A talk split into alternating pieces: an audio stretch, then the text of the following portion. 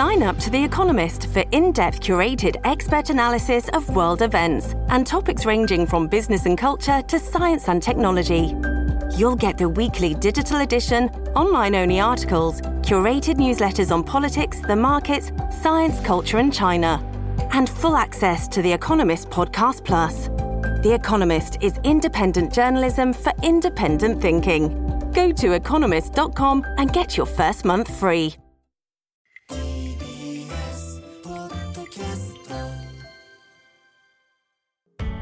発信型ニュースプロジェクト。TBS ラディオ905-954おぎゅうえちきセッション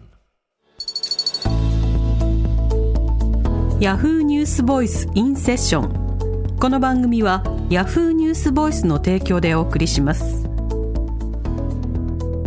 ここからはヤフーニュースボイスインセッションヤフーニュースボイスはインターネットメディアヤフーニュースの中にあるコンテンツで私はこう思う。今これを伝えたいという意思を持つ発信者が自ら視聴者に語りかける動画メディアです。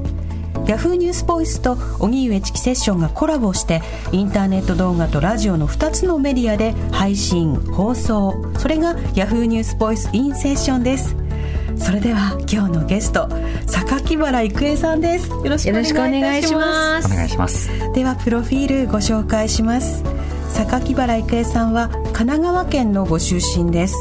高校2年生の時第1回ホリプロタレントスカウトキャラバンで優勝。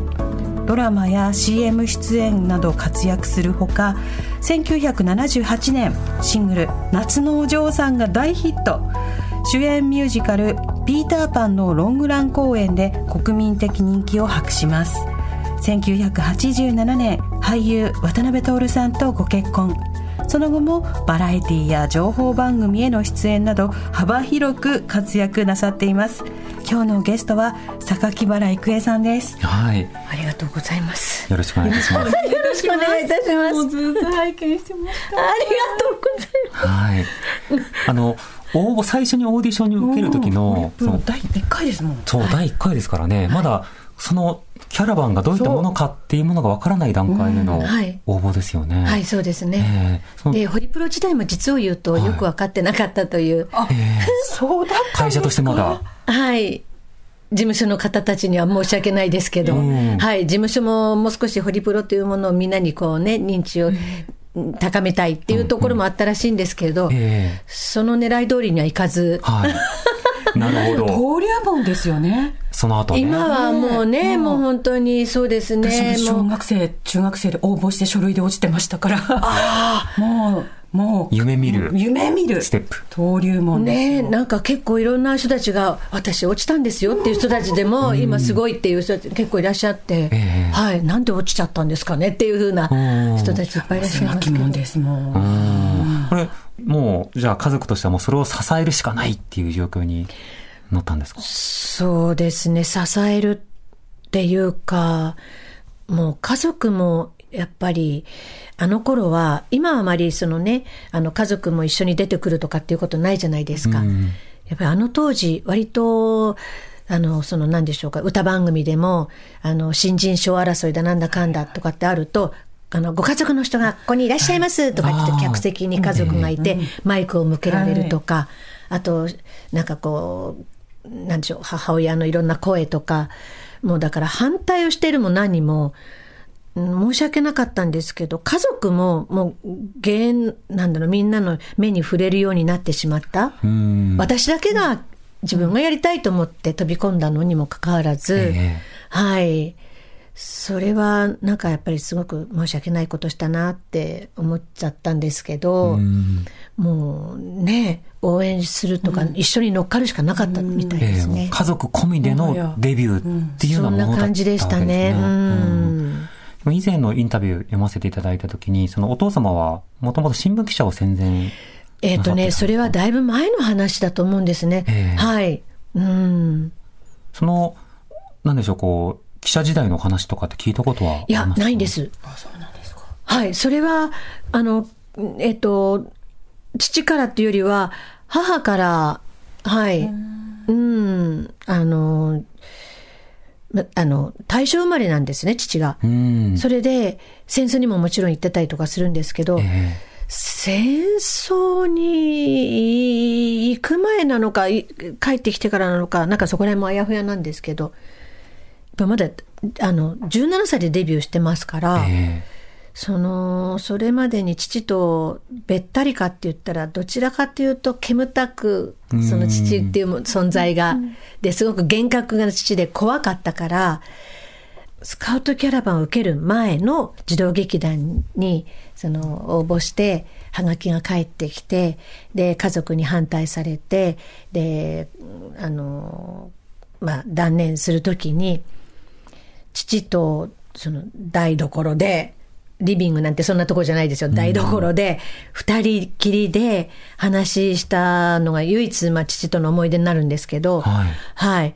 その、やっぱり、おなんか父も若い頃、ちょっとこう芝居に興味を持った時期があったんだって言われて、うんえちょっとなんかこう、びっくりと同時に少し嬉しかったんですけど、えうん。で、ちょっとエキストラみたいなものを経験したと。ほだけど、それはそれで楽しいけど、でも今私がやろうとしているその児童劇団に入って、そのまますんなりいろいろとすごいいろんな役をもらうとか、かどうかが保証されてるわけじゃなし。だから今のうちにちゃんとその勉強はちゃんと与えられたその高校生活はしっかりとし、で、あの役者としてやれっていうのはずっとエキストラで終わってしまうかもしれない。う。うん。うんでお勉強してればそれなりに自分でじゃあその芝居の自信も持てるかもしれないしそういった道をしっかりと選びなさいみたいなことを言われたんですけど、うんうんあの時に父親に言われたことがなんかこう励みになったりそこで一回ちょっとこうやめてでもやめられなくてスカウトキャラバンのチャンスをもらってるんですけど。うん。うん。そう。いろいろとねす。ごく大事な記憶になられたんですね。そうですね。うん。うん。この番組のこのコーナーに以前、あの、トールさんが、はい。あの、来ていただいた時には、はい。あの、病気を、あの、二度の大病を、あの、どういうふうに乗り越えたのかというお話と、まあそれからどういうふうに生活がこう、改められたのかっていう話、まあそれまで自分の好物はカロリーで、食べ物というよりはカロリーで、それをこういかにこう変えていくか、その話をするときに、いや、妻がねっていう話をこう、あの、繰り返し、ね去年の8月のそうですね。末でしたね。あそうですか。さんのお話をここでものすごくしてらして、ええもう妻がって、そうですね。えー。健康に生きていくためにっていう話をされてましたね。あそうですか。お話になってました。えでもその時間が経って、その受け止め方とか向き合い方って何か変わっていくようなタイミングって終わりだったんですか？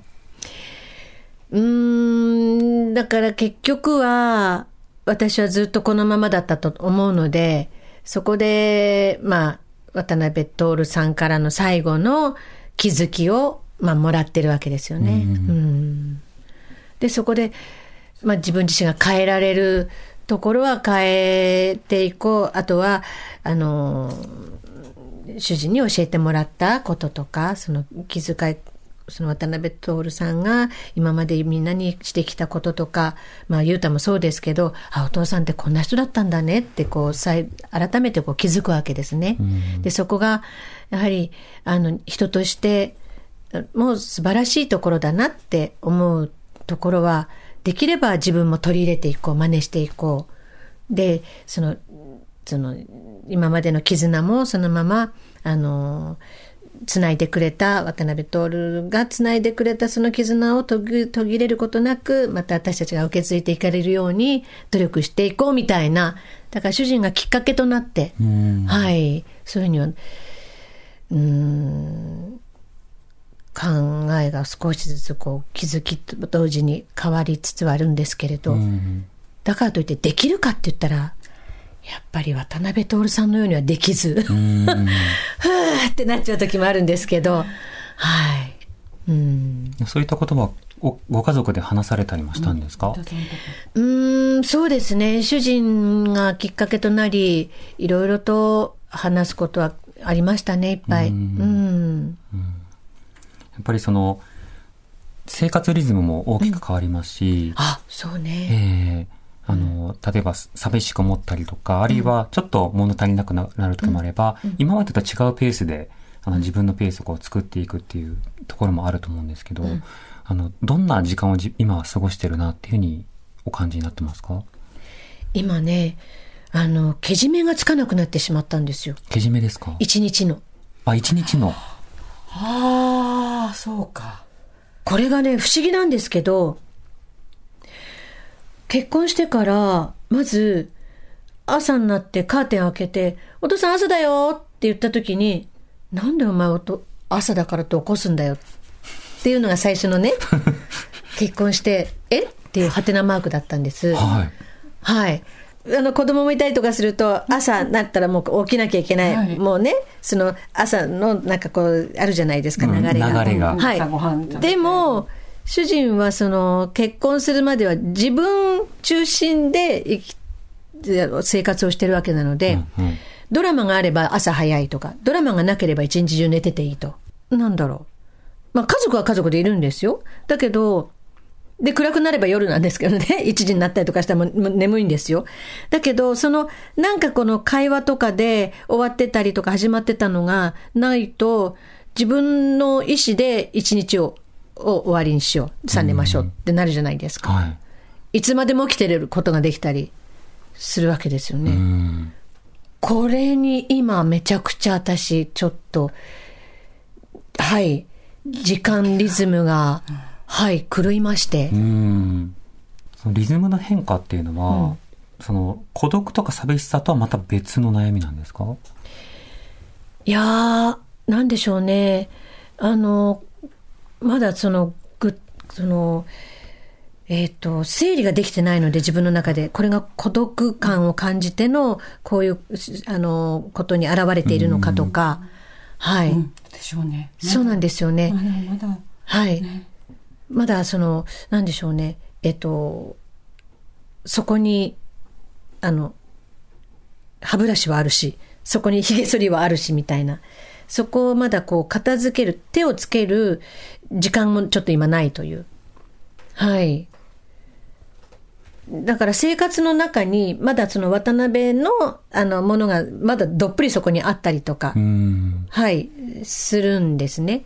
で、あの、で、仕事も、いまあ、してたりとかするので、なかなか、あの、腰据えて何か、その、片付けしましょうとか、自分のその、えっ、と、生活スタイルが、やはり主人が亡くなったっていうことを受け止め、その、生活スタイルが変わったんだよっていうことを、自分の中にこう、入れ込むほどのまだこう、余裕がっていうか、時間の余裕がなくて、まあ舞台が6月で終わるんですけど、舞台が終わったらねって家族にも言ってるんですけど、うん。そこからちゃんと本腰入れて、えーしっかりと向き合いましょうみたいな、そんな感じになってるので、うん。今おっしゃったその孤独とかなんとかとかってそういう気持ちの中で、これは孤独なんでしょうか、これは何なんでしょうかとかっていうきちんとした整理が、まあ怖いんだと思うんですけど、受け止めをしっかりとしなきゃいけないっていうことが。うん。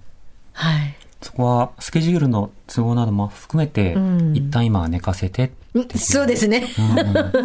はい。うんいうことなんでゆっすね。くりと、ゆっくりと。そうですね。うんうん。でも、あの、携帯は開けられないままなんですよ。あ、なるほど。その、ロックを解除できないはい状態なんですね。はい。これは主人のせいなんですけど。いや、あの、結婚した当時に、あの、カバンがガサーってなってて、ぐちゃぐちゃになってたんです、主人の。はいなので、ちょっと、あまりにも汚いなと思って、ちょっとカバンの中整理してあげようってやってたら、いくら結婚しても、お互いのそのプライバシーは、あの、お互いの、ね、うん守っていこう。だからそこまで、そのガサガサと、あの、あの人のものも自分のものじゃないけど、そこはちゃんとこう、あの、わきまえてっていうふうに言われたんで、あ、そうかと思ったから、携帯とかね、ああんまり見たりとか、うんうん。はい。だからその、番号がわからないんですよ。ロック解除の。ロック解除は。うんでもこれは見るなっていうことなのか？とかって思って、そんなにうん、開けなくてもいいかって言いながら、やっぱり最近は、携帯で全ていろんなものを契約してたりとか、ね何かこう、申し込んでたりとかあるじゃないですか。延々と口座からね、引かれるサブスクとかあるので、はい。解約すいません、なんか現実的な話になって、もうごめんなさい。すごく大事な話ですね。大事な話なんですけど、そこがなかなかまだまだ。はい。なるほど。デジタル時代の見取りの難しさうん。を体感されてるんですね。うん。うんそれから、あの、なんかこう、いろいろとまだまだね、渡辺徹が残してってくれた、うん。はい、仕事に関わるようなこととかもあったりとかしますし、で、舞台やってる私をすごくこう、なんかこう大事にいたわってくれてたので、もう舞台があともうちょっとなんですけど、うん。やっぱりそれをやる上でもすごくなんかこう力にもなって、はい。楽申し上げておりますありがとうございます。6月30日が最後なので、はい。頑張ります。ありがとうございます。ありがとうございます。今日のゲストは榊原郁恵さんでした。ありがとうございました。ありがとうございましたヤフーニュースボイスインセッションこの番組はヤフーニュースボイスの提供でお送りしました